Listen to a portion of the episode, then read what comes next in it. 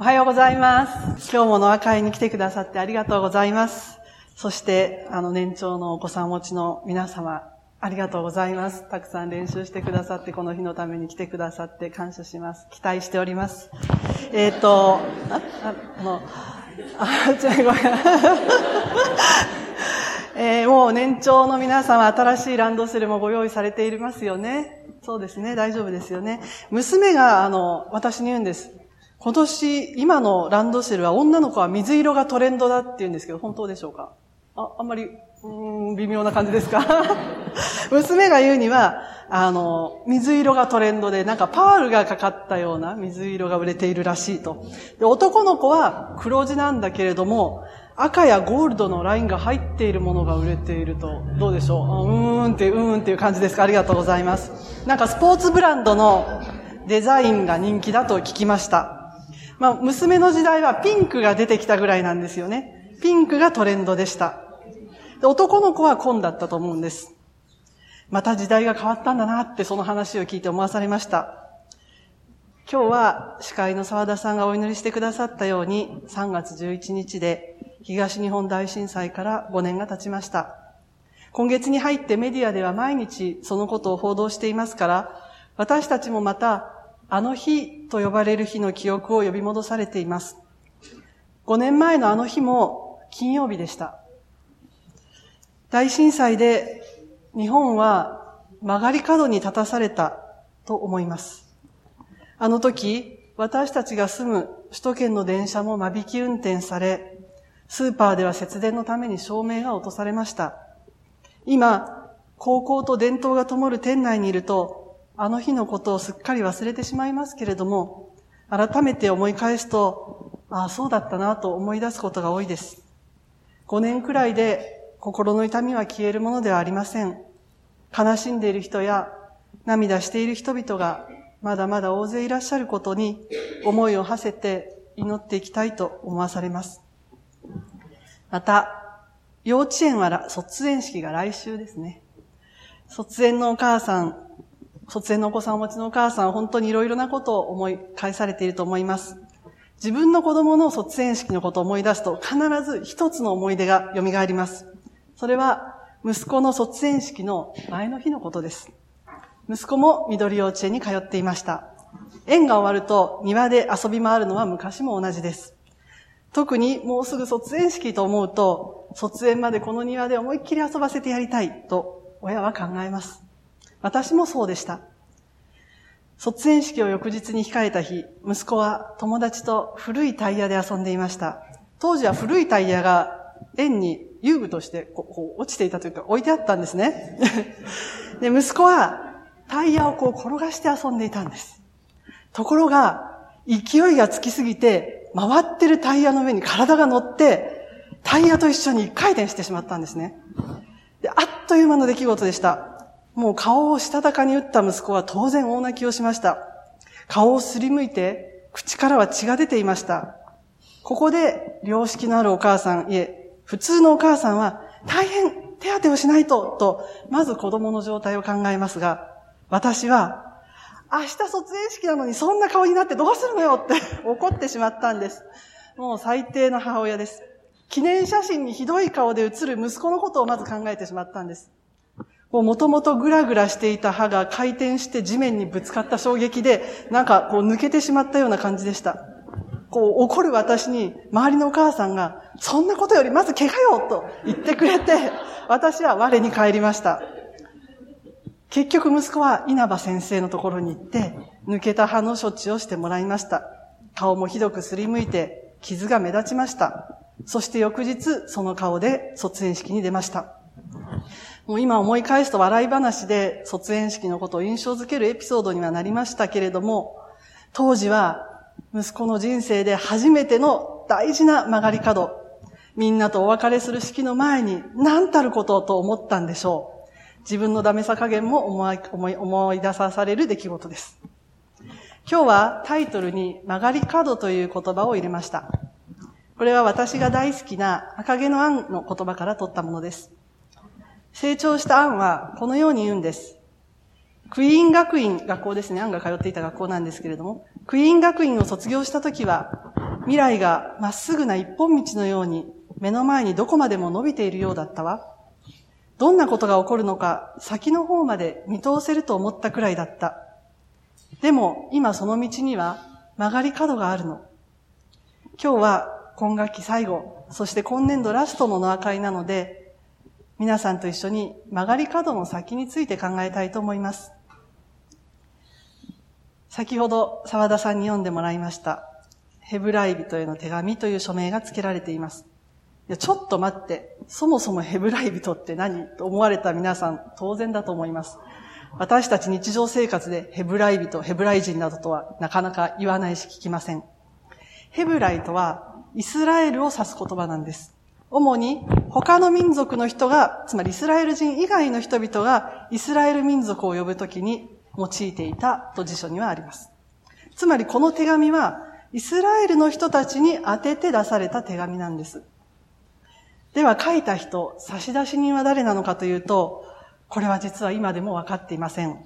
候補者は何人かいるんですけれども、決定打がないので、今のところ差出人は不明です。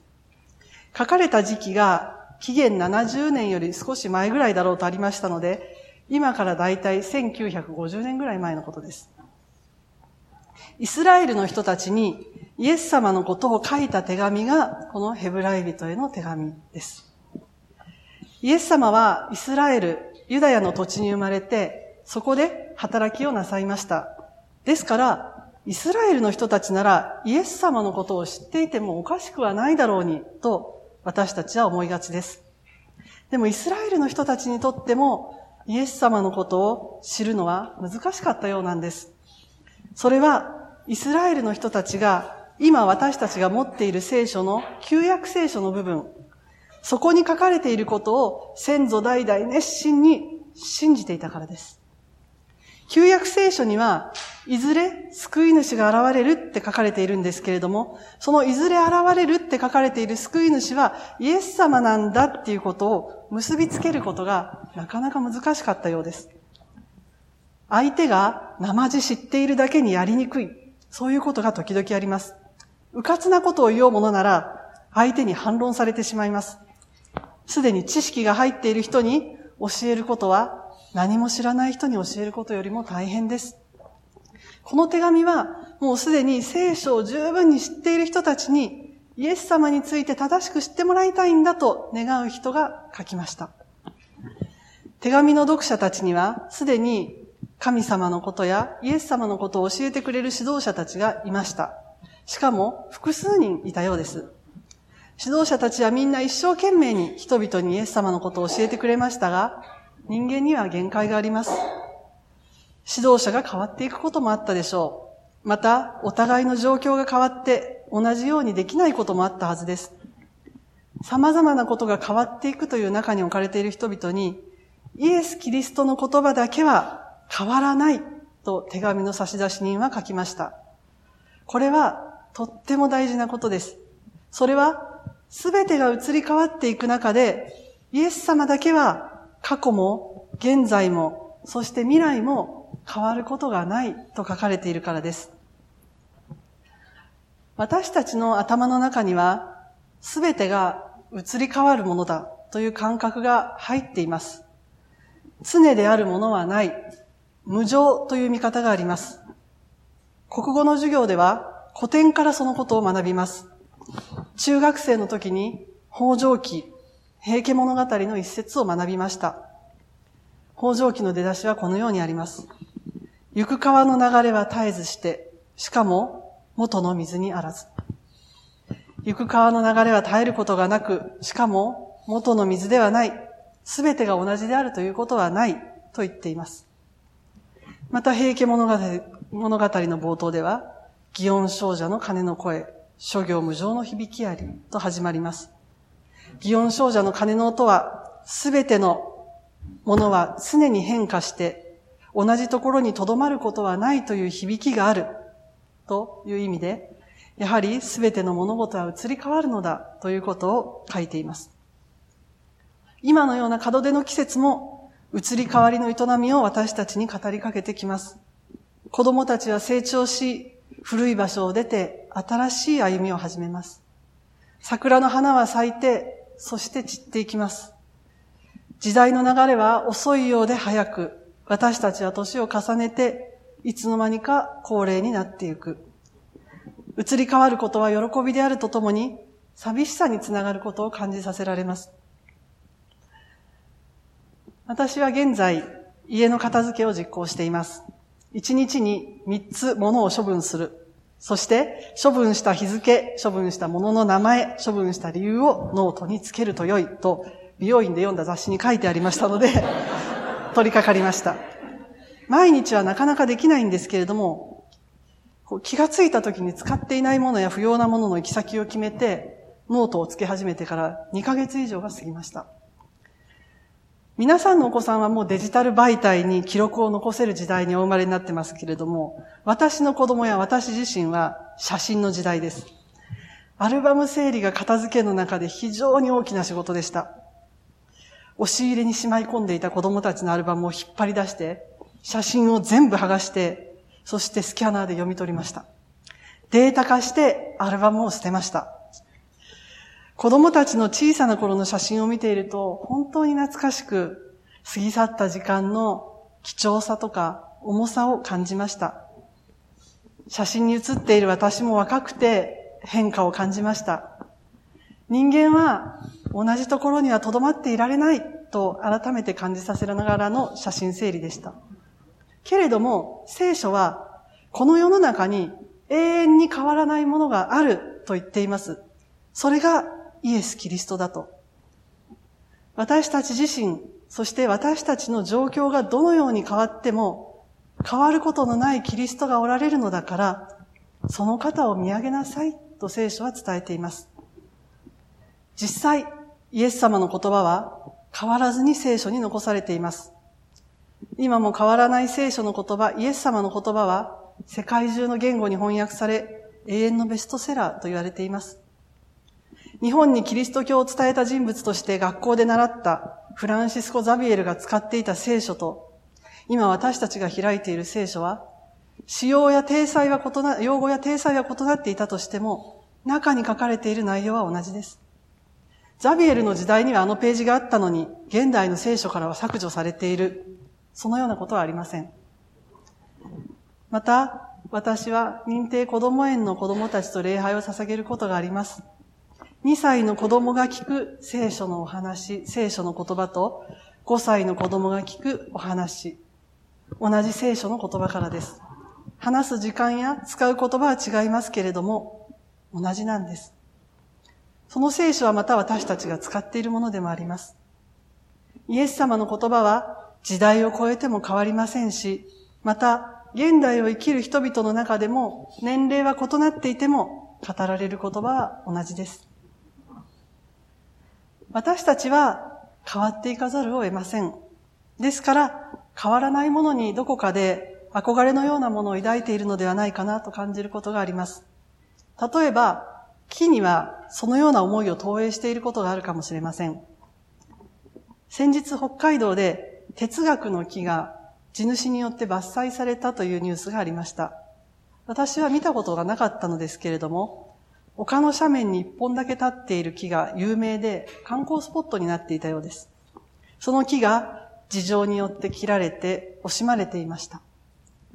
変わらずにそこにあることを願っていた人が多かったのでしょう。木はずっとそこにあり続けるからこそ、過ぎていく歳月を私たちは木に重ねます。今、教会の庭に大きな桜の木がロータリーに囲まれて残っています。もしもあの木を切ると言ったなら、反対意見がたくさん出てくるに違いありません。私たちは変わらずにあるものに、そのままであってほしいと願うからです。もちろん木も成長していきますから、いつも同じというわけではありませんけれども、同じところに立っていることによって変わらないという安心感を見る私たちに残してくれます。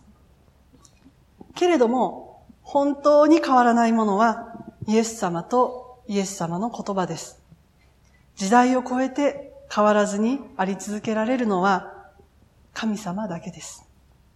私たちは変わることのないイエス様と共に変化をしていきます。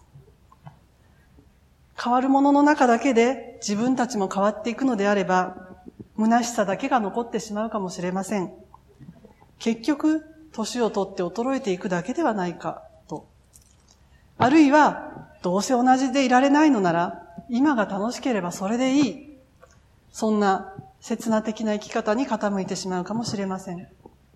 しかし、変わらないイエス様が私たちと共にあって、私たちを支えてくださると信じたときに、自分がどこに行っても、どのように変わっていっても大丈夫だ。